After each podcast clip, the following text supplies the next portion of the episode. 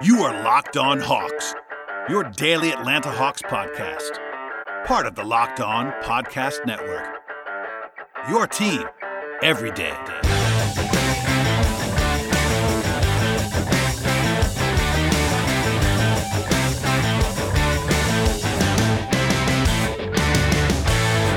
Hello, friends. Welcome to episode 849 of the Locked On Hawks podcast. I am your host, Brad Rowland, coming to you live on a Monday evening into Tuesday morning. And today's episode will feature a discussion that I had about Onyeka Okongwu, the USC big man who's one of the best prospects in the 2020 NBA draft.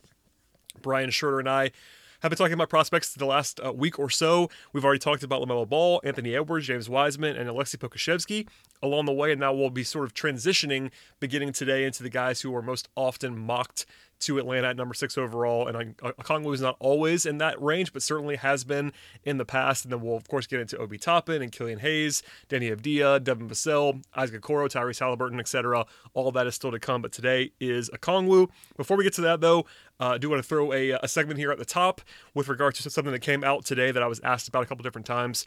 Bobby Marks of ESPN released predictions for the starting salary for each and every free agent available.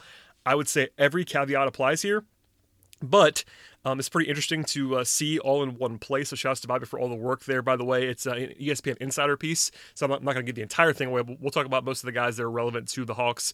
Also, Marks acknowledged in the piece that it's basically impossible to do this even in a normal year because uh, there's obviously so much going on in projecting every single salary, and then you throw in the pandemic and the uncertainty with the cap, et cetera. This is a very difficult exercise. Also, these are projections based on a multi-year deal for each player, so there's some weirdness there. As some guys might sign for shorter, shorter years and more money, et cetera. Bobby talks about that in the article, and again, I would definitely recommend reading the piece itself. Last thing, these are in a vacuum, so there'll be I, I, would imagine some guys who sign in with their own teams for a little bit more. They want to stick around. There'll be some hometown discounts associated as well potentially so keep that all in mind as well. I want to start with the hawks free agents the guys who were on the team at the end of last season and I'll pass along where they were projected in terms of their ranges. And by the way, there was there were salary ranges for all of these, not just a uh, a one a one number figure for all of these. Um, Jeff Teague is projected to get six to eight million dollars. DeAndre Bembry two to four million dollars, and then Treveon Graham, Damian Jones, and Skal Labissiere all projected to get the minimum when free agency begins.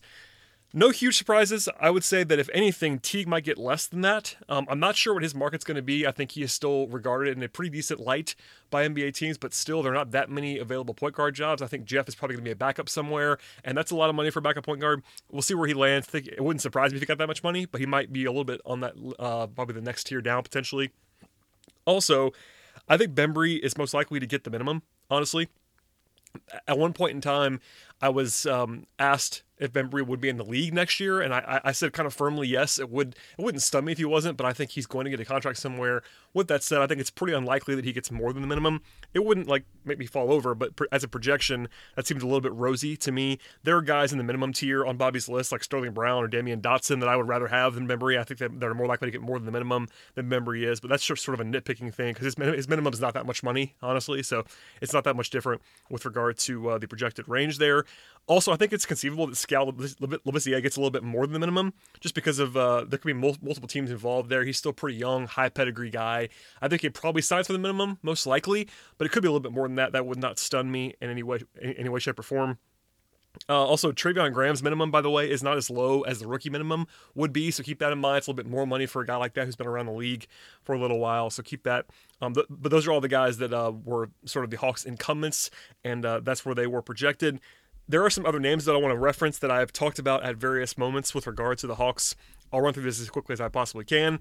Uh, Davis Bertans was projected from 12 to 14 million dollars. Um, I think he'll get more than that pretty clearly, honestly. I think it's possible the Wizards uh, are able to squeeze him a little bit if the market does not materialize, but I would, I would take the over on that. Jerami Grant, same range, 12 to 14 million. I think it's the same as Bertans. I would probably bet the over if you if you made me choose, but I think Grant um, is more likely to get that range than Bertans is. I would actually take the over on Bertans more um, more vigorously. I would say. Dario Saric has been a Hawks potential target from the Suns. Uh, he's he's projected for eight to ten million dollars. Actually, would guess less than that from Phoenix. Paul Millsap, six to eight million. That sounds about right. But Paul might. I have no idea what Paul's market's going to be, honestly, given his age and the fact that he might want to stay in Denver, etc. Uh, Danilo Gallinari, uh, 14 16 million. I- I'm not really sure where that's, where that's coming from, but uh, he's probably worth that. So there you go on that. A um, couple of cheap names that I would keep an eye on as the Hawks. Um, Mo Harkless, four to six million. That's a good value for him. Derrick Jones Jr., four to six million. I would bet on him getting more than that from someone. And honestly, if I'm the Hawks, I definitely would give him that much money on a multi-year deal. Uh, Glenn Robinson the third, two to four million. I would take more than that for sure on him. He's a rotation caliber small forward who can shoot a little bit. Justin Holiday, four to six million. That's probably a little bit too low. I think Holiday might sign for the for the taxpayer MLE, which is like 5.7 million to start with on a good team. But if he signs for some, if he signs for more than that, I, I would not be surprised at all. Uh, De'Anthony Melton, four to six million is his projection. That's way too low in my view. I think maybe he just doesn't have a market because he's restricted and all that stuff. But I think Memphis matches like twice that much money, maybe even more. So Melton's range is pretty wide. I would definitely have projected him for higher than Bobby did in this instance. Um, now to the top guys, at least most of the top guys we haven't already talked about. Um, KCP out of the Lakers, projected for 12 to 14 million. That's about right for him, I think. Maybe a little bit more than that if he ends up stick, sticking around in Los Angeles. Both Joe Harris and Bogdan Bogdanovic, projected for 14 to 16 million dollars. That's about right for both those guys. Evan Fournier, the same range, although it's worth noting that Fournier has a player option for more than that, but there's at least a world in which he opts out and looks for more security and long term, and he would be somewhere in that salary range, I think. Fred Van VanVleet, 18 to 20 million. He's a guy that is not like the perfect fit for the Hawks, but someone who I've at least been asked about before with regard to Van VanVleet. Um, other than that, it's all cheaper guards that we can talk about now quickly. Kris Dunn, six to eight million is his, is his projection. That seems about right to me, but I actually would be surprised if he got more than De'Anthony Melton in the real world. And I think uh, Dunn, his status as a restricted free agent is kind of nominal because it's a pretty high qualifying offer. So I'm not sure if the Bulls are going to offer him that or not. It's a weird one in a lot of ways. DJ Augustin is projected for four to six million dollars. That's actually less than Jeff Teague, which stunned me, to be honest with you. I mean, the difference is not huge between those guys. I, I think, though, based on what I've heard around the market and the way that those guys have been playing in the most recent past, I think Augustin is better than Teague. And also, would probably command more just because of his versatility and his jump shot, etc. We'll see how that goes there. Um, you know, I, I think he that's that sounds low to me for Augustin, but I have no idea what the market there is. And then Shabazz Napier, guy I've always liked um, out of the Wizards, projected for the minimum, but um, he might get that, to be honest with you. But I think I would love that as the Hawks. So there you go on that. Again, these are just projections, and I wouldn't make too much of them. But Bobby knows people around the league, and with the uh, sudden wave of transactions that might be happening in the near future, given the fact that the uh, season's going to be very, very short in timeline, um, just worth noting and filing this away. Um, ESPN insider piece from Bobby there. So yeah, if you have questions, please let please let me know. I'm sure there'll be lots of hypotheticals and stuff that I'll be asked about, but I think in general these ranges are not absurd and they're probably a good guidepost if you want to just go flying blind into the off season. Okay, before we get to Brian and our discussion about Onyeka Okongwu, a word from our sponsors on today's podcast, and the first of which is RockAuto.com. Chain stores often have different price tiers for pro mechanics and do-it-yourselfers, but at RockAuto.com, prices are the same for everyone, and they're always low. Instead of the market-changing prices, RockAuto.com simply presents the lowest prices possible at all times. No matter what kind of car or truck you might have, RockAuto.com has everything you need, just a few easy clicks, and they'll have it delivered directly to your door. And the RockAuto.com catalog is also easy to navigate. You can quickly see all the parts available for your vehicle and choose the brands, the specs, and the prices that you prefer. RockAuto.com is for everybody and does not require membership or an account login of any kind. And best of all, prices at RockAuto.com are always low and the same for pros and do-it-yourselfers. So why spend more for the same exact parts?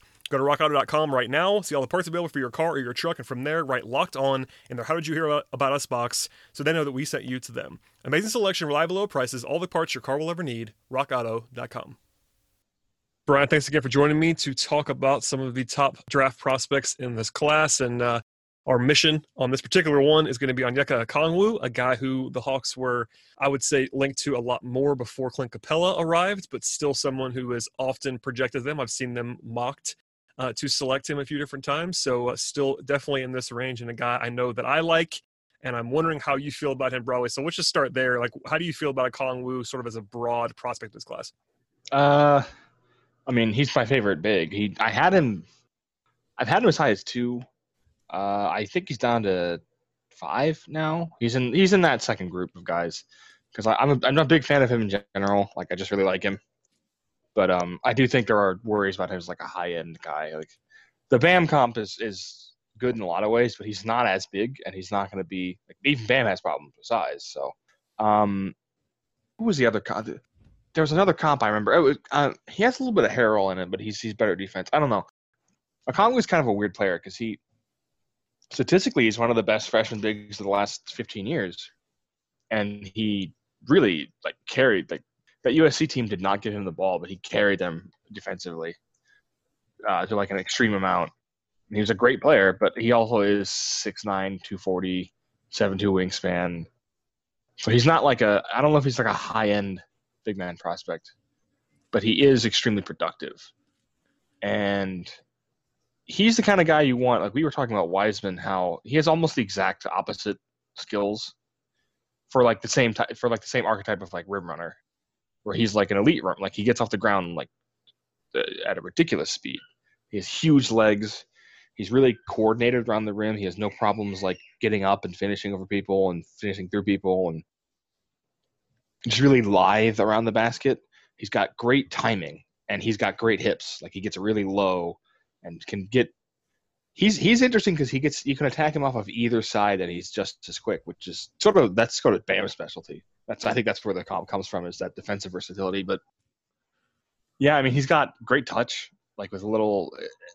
I know I know I caution against running post ups with a guy like Wiseman, but like you still need to be able to run him a little. He's got great touch with either hand, way out to like eight nine feet, like easy little turn little hooks. So he's gonna punish Mishmat. Like I think I think he could be a guy who you can still play kind of like T- Daniel Theis a little bit, where Daniel Theis can play against smaller bigs better than he can bigger, like actual centers. So when it, like the Heat would run like that that lineup that's like Jae Crowder at the center, Okongwu would would punish that bad. He would destroy that matchup. Like if you just got him in the pick and roll and and gave him the ball at the rim. Yeah, I think that Okongwu is such an interesting prospect because number one, we just talked about this this before, but this is not a guy that a lot of casual people have seen. You know, he played he he, he played in a major conference, but the Pac-12 is not um, a prominent college basketball powerhouse at the moment and the way that it's consumed by many people. And also, yeah. he's, not, he's not not the greatest team in the world, so it's a lot of secondhand information. And you know, he's a smaller guy for sure, which I think is where some of the um, sort of traditional um, I won't say worry, but concern potentially about Okongwu is, as a, as a uh, especially as a, as a full time center, is that he's not huge. What's he, what's it? It's like six nine officially, something like that. He, I've I've heard him say he's six ten, so I think he's probably between there, but he's only like two forty. He's built well, like he's a strong guy, but he's not. He's not gonna like. Whereas Wiseman can walk on the court and wow people. I think I think Okongwu kind of looks like a normal guy a lot in a lot of ways. I think Even facially, he just kind of yeah. looks like a normal guy and honestly, I think in addition to what you said about the sort of the defensive versatility, I think that's the other thing about the Bam comparison that is not the worst comparison in the world. It's just a little bit lofty, but part of that is the fact that he Bam is not famously not huge in terms of just traditional yeah. center size, and that's that's where I think naturally comes from. But Okongwu, I've said this. I wonder if you agree with me. I think Okongwu is one of the highest floor prospects in this class. Yes. I, I can't imagine. Okay, I shouldn't say that it'd be hard for me to picture him just completely failing. Like certainly there's a world in which he's not awesome, but I think with his motor, his versatility, the way that he defends, the way that he can finish, I don't really see him being bad. Does that sound about right? Yeah, like I, I said, Daniel Theis is the guy, or like um Richaun Holmes is like these guys are good. Like they're they're good. They're NBA good NBA players. And like, yeah, I don't think they. There's no way he's like worse than that to me. Like he's just too, he's, he's too skilled. He's good with both hands at blocking shots and getting and rebounding and hitting floaters. He has steal percentage way over two, which is a pretty good marker for NBA success.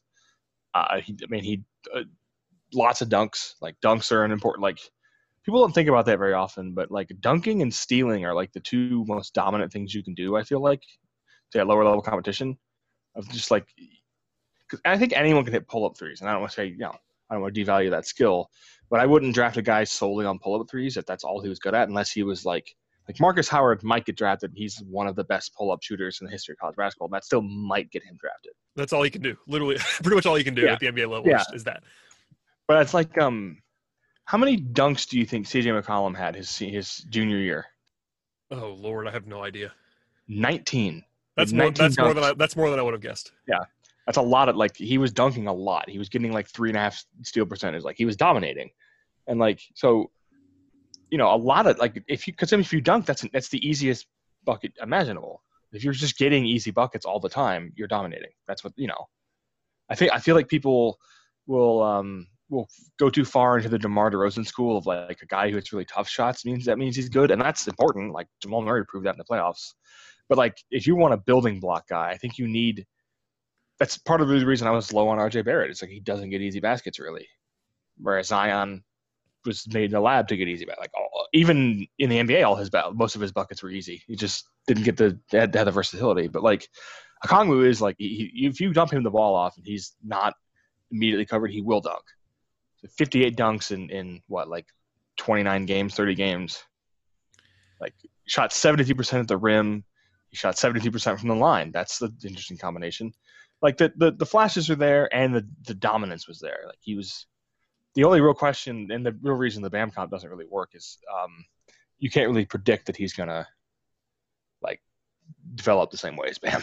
Yeah, so let's let's go there now. I want to sort of get into where his upside might lie. One place that people have talked about is his shooting. You mentioned his touch earlier. Do you buy him as someone who's going to be able to shoot corner threes eventually? Like, what do you sort of project about that? I buy basically any NBA player that will be able to shoot standstills. Like almost any NBA player can do it. I mean, look at Brook Lopez. I don't think ten years ago you would have said, "Yeah, Brook Lopez will be an elite three point shooter." Oh, definitely not. you just stand in a. I think you can teach almost anybody just with enough repetition to stand in a spot and shoot a three. Doesn't mean he'll be good at it, but yeah, I think he'll, he'll take some. I don't know why he. I mean, unless he's unless he gets Wendell Carter and just told not to. Right. Well, that's that's yeah. that's what that's a famously. That uh, depends entirely on on whatever coach he, you know, whoever he plays for. Yeah, and coaching obviously matters, and that's something that he can add. It's not the most important thing in the world, but you know, we got not, not to go back to the Bam comp again, but Bam is also like this elite short, short roll passer, all this stuff that you can't project Okongwu to do. But what what's sort of a high end offensive? We'll, we'll, go we'll go defense in a second. What what sort of a high end offensive outcome look like for mm, Okongwu in your mind? It'd still be it'd still be less than Bam because he's not that. He, I don't think he's gonna be that kind of passer. He had some nice short roll passes, but Bam he's not going to be bringing the ball up and like crossing people over and doing dump right. offs like Bam does. So he's a little bit. I think he's a little bit smaller than Bam is now. He'll have finish. He'll have similar. Like he's gonna have to be a play finisher and like a, a, garbage man and like a roll man. But you can give him the ball. I mean, you can face up and rip past people, but that's that's pretty basic center stuff. Most centers can do that. Um. So yeah, like higher higher than like the, than like Theis, who I was thinking, because Theis is just a cleanup guy. Like Montrezl Harrell on offense, something like that. Well, I mean, Montrez is like the elite version of that. Yeah, of a, a garbage man. Like Derrick Favors, like when Derrick Favors was healthy. Derrick prime. Favors, yeah, yeah, healthy younger Derrick Favors.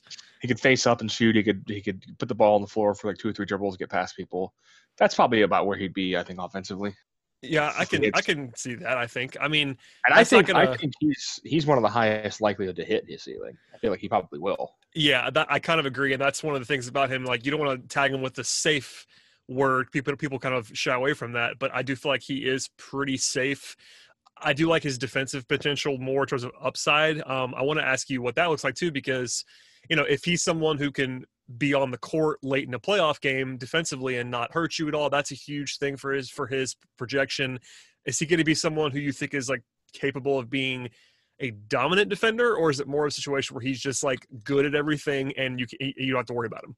Yeah, more that, more like that. Um, yeah, I would say he's one of the two bigs in this draft, maybe three, who I'm pretty sure will be able to stay on the floor in, in most playoff situations. Uh, the other one is one of them is dependent entirely upon health, and the other one is Xavier Tillman because Xavier Tillman will. And the other, the other one is Tilly, then obviously for the health concerns. Yes, that way. yeah, yeah, I mean, that was coming. Yeah. But uh, you you can't remove Xavier Tillman from the court. He removes you from the court. Um, I almost wanted to do a, uh, a, Xavier Tillman podcast with you, even though even though we're, talking about the uh, a team with a number with a number six overall pick. Uh, he's just a lot of fun. I know you love him too. So he's a better basketball player than James Wiseman right now, and probably for the next five years. Um, but no, uh, yeah, I, I I feel pretty confident in Okongwu being usable in pretty much any scenario. I mean, I, I guess if you if his shooting doesn't come along at all and he's just a black hole, there'll be some teams you can't play him against. But that that's true of every center in the NBA who isn't like Embiid or Jokic or, or Anthony Davis or Giannis. Like every big man in the NBA has that problem. Rudy, Rudy Gobert's had that problem on, on occasion, but I don't know if you draft entirely for like. That's the thing having those like role player playoff guys is great, but I wouldn't draft a guy solely because he's going to be a role player in the playoffs. I draft a guy because I'm going to be able to play him 25 minutes a night, and that's that's what Onyeka is for sure. So somebody asked me this question. I wanted to ask you, and actually, I actually filed it away just for that purpose. Um, it's not necessarily a comp about the player versus the player because they're not exactly the same. But somebody asked me if like a reasonable like projection in terms of impact is Clint Capela for Onyeka Okongwu, given that he's on the yeah. Hawks, given he, given he's, he's he's on the Hawks roster, and I was I had the same reaction as you. Like that's kind of weird, but I can also see why they asked me, and it was like you know Capela was like a you know is like a top 60, 70 player in the league, a legitimate like above average starting center, a really good player that can play a lot of situations. Like I I'm not I'm not like comparing them in terms of their games necessarily. There's some crossover there, but like, can you see that as like a reasonable overall impact? I guess. I think he's smaller and like faster than although Capela Capela's did fast, that was that was the thing. But I mean like faster like at like the, the image I always have of a Okongwu is him like coiling his body like a snake and kind of exploding laterally. Yeah. On people. And Capela doesn't really do that. He's just more like up down, like get to the top of the paint to the bottom of the paint in an instant. Yeah. And he, I mean, he can move laterally pretty well, but he's not like that's not how I think of him. That's what you, you think of Bam for that, and you think of like like Marcus Smart. That's, those like the guys who cover because Marcus Smart will cover 30 feet in like a second laterally. He's a freak. And uh, I think I think Onyeka is more like that. Like I just think the way he's he's got he's very nimble. He has like great one foot balance, two foot balance. He changes direction on his heels sometimes, which is hard to do. You're not supposed to do that. Like it's bad for your feet, but he can do it. He's just a uh, he's a great example of lower body athleticism and people not really understanding what that is because he's like he's always you know he's built pretty well, but he doesn't look like he like uh like that photo of Paul Ibua or that the photo of James Wiseman where it's like yeah, he looks like or like Tyson Chandler. Oh yeah. But like but like lower body athleticism is I think arguably more important for basketball considering you're jumping all the time. How often are you really using your upper your, your arms like much less than your legs in, in the sport to play defense at least. Yeah, and that makes sense. Okongwu is Okongwu is like his lower body is. I think if you were doing one of those stupid Instagram things where it was like combine make the perfect rim protector, I would probably choose his lower body of like his legs and his feet and his ability to power through just like any pretty much at any angle. He covers ground freakishly.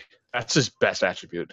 Yeah, I think that's the reason why I like him so much too. At least one of the big reasons that he's just so flexible, and then defensively, that's going to work out so well for him, especially at the end of the playoffs or eh, you know closing situations where he can really switch and do lots of different things defensively in a way that is uh, is malleable and good. I mean, the last thing I want to make sure that I ask you before we move on is, you know, the Hawks had this number six pick. Um, it's been, I think, kind of divisive as to where they, they should even consider someone like Okongwu because of what they already have with Capela and Collins. Um, yeah. What, what's your thought on like whether they even consider him or should consider him there? I think I would like him more than either of those players if if you were like giving me a blank slate and who do I want to start my team with, but not so much that I would pass up drafting like someone like a wing over him if I had Collins and Capela. I think because Capela's what 26, 25? He's 26 and also three years yeah. left on his contract, like making yeah, so not, like, not overpaid, but making a lot of money. So like I, I don't know if the, the, the potential for the upgrade is marginal enough that I probably wouldn't worry about it this year. Although, I mean, I wouldn't be mad. I wouldn't be angry if they took. He's a good basketball player. He's going to be a good NBA player, so I wouldn't be mad about that. But it does it does feel a little bit, a little bit like you're like poor, be poor team building, I think, because I don't think he's a ceiling raiser. Now I don't know if anyone they get at six will be that, but I don't think he he fits. He'd play great with trade, but he, he he wouldn't play better enough than Collins or Capela do to really justify that. I don't think. Yeah, I mean it's really it's basically sense. it's basically a best player available pick if they if they were to do it, it'd be just because they think he's the best player clearly that's available. Which, which I, I, would agree with at six. If he was at six, I, I would definitely agree with that. Unless yeah, I mean he certainly might be. There's a couple of guys that I would consider that we'll touch on at, at some point in this uh, in this series. But yeah, there's definitely a way where he is clearly my number one guy left at six. But it's interesting because there's this school of thought. I think because of how not tall he is that he might be able to play some four. I think he's a five. I mean, do you do you he's think he can play some four? I mean, in the sense that he's not going to get killed defensively, but I think he would just You are you playing with Karl Towns? Are you I, playing? I was I, like- I was literally about to ask you like the only way that I could see him playing the four on a regular basis if you had someone like someone like KAT at center. but I that would also don't think. I also feel like playing a guy whose main defensive strength is covering the paint and blocking shots at the four is like, well, are you playing the 1996 Rockets? Like, what are you doing? I do think that uh, honestly, if uh, and this is I'm sorry, the 1994 Rockets. I was thinking Otis Thorpe. no, it's okay. I, I think that um, dating back to before February um, and before Capela was on the roster, I think that he and Collins would be a lot of fun. I think a Yeah, and Collins would be would be fun together. It's just that, um, and this is not anybody's fault. I mean, I think Travis Schlenk made out went out and uh, made a very solid value trade to add a really good player in Capela. Um, so, but that kind of just took the centers not off the table, but I think it would have to be a situation where again you where, where Schlenk viewed Okongwu as like in, in his own tier basically of guys left ju- to justify actually Yeah. And he's also, even though I think he'd be, but he's a better player than some of the guys who would be behind him. Those some of those other guys would have more trade value than him. I mean, especially because the year and a fact that he wouldn't play a lot. I mean, Yeah. not, not that any rookie should play a lot, but he's one, one of one of the things in his favor, honestly, is that he's fairly NBA ready and can be able to play a little bit early on. But the Hawks just don't have minutes for him. No, So uh, I don't know. I, I can see I can see all sides. If, if they if, if they if they took him at six, I would not come on the podcast the next day and kill them. I would understand it entirely. But if they if they didn't, I also won't think it's bad. That makes sense. I don't think it would make them that much better next year. Now that may not be the plan. It should. I mean, that I- shouldn't be the plan. I mean, they're trying to be better anyway. But you, no one that no one they pick is going to make them better next year. Basically, I mean, No. it's a bunch of rookies in a not great draft. No one. He actually, I think, is the maybe the safest bet on the entire board to be a pretty good player as a rookie. But that doesn't really why. That's not what I would be choosing for. Obviously. No. All right, this is Brad coming to you in post production. To wrap up this podcast, please subscribe to the show. Please follow Brian over at Cosmos on Twitter, also on Patreon. Follow me if you'd like to at BTRowland on Twitter. Follow the show at Locked On Hawks. Please leave five star feedback, tell your friends, subscribe, and we'll see you next time.